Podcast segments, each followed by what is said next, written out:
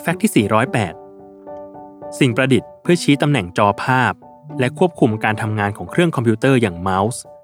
สร้าง fact ที่น่าสนใจหลายอย่างมาก เริ่มจาก ข้อที่ 1 ในช่วงแรก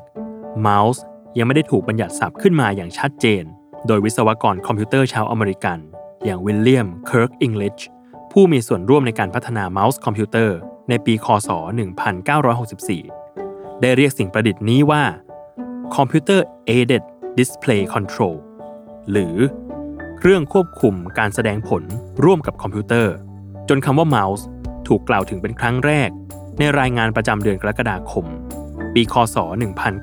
1965 ซึ่งตัวเขาเองเป็นผู้เขียนคำนี้ขึ้นมาด้วยตัวเอง ข้อที่2 Rollerball ภายในเมาส์ที่ใช้ในการเคลื่อนไหว ถูกคิดค้นขึ้นโดยราฟเบนจามินนักวิทยาศาสตร์ชาวอังกฤษ ในช่วงยุคหลังสงครามโลกครั้งที่ 2 ขณะที่ทำงานให้กับกองทัพเรือ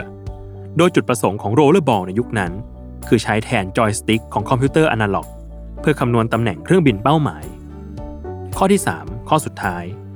รถมีความเร็วเป็นหน่วยแรงม้า ส่วนเมาส์มีความเร็วเป็นหน่วยมิกกี้ที่ได้อิทธิพลมาจากการ์ตูนชื่อดังอย่างมิกกี้เมาส์โดยหน่วยนี้ได้รับการแนะนำผ่านเอกสารของ Microsoft สำหรับ driver เมาส์สากล ในช่วงปีคศ 1980 โดยมิกกี้หนึ่งตัว มีค่าเท่ากับการเคลื่อนไหวที่เล็กที่สุด ที่ cursor ของเมาส์จะทำได้บนหน้าจอ ซึ่งโดยทั่วไปจะอยู่ที่ประมาณ1ส่วน200 นิ้ว หรือ 0.1มิลลิเมตรและเรียกหน่วยความเร็วนี้เป็น m i c k e y s per inch